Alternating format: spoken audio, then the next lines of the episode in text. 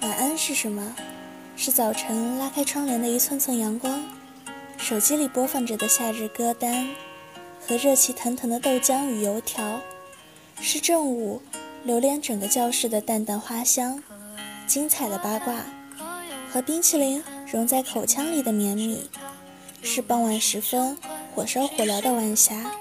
温柔的晚风，沙沙响的叶子和开始热闹的街道，是想你的我。晚安是我在想你。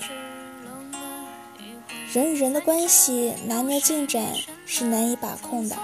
好的时候感觉蓝天白云晴空万里，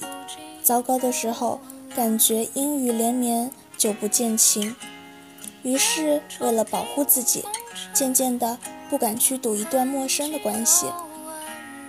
是会为此降低睡眠质量，还是能带来良性体验？怎么说呢，还是减少一些不必要的社交吧。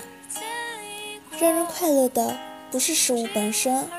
是情绪和欲望得到释放满足后的快感。逛街购物、吃好吃的、旅游都可以让我保持一段时间的愉悦，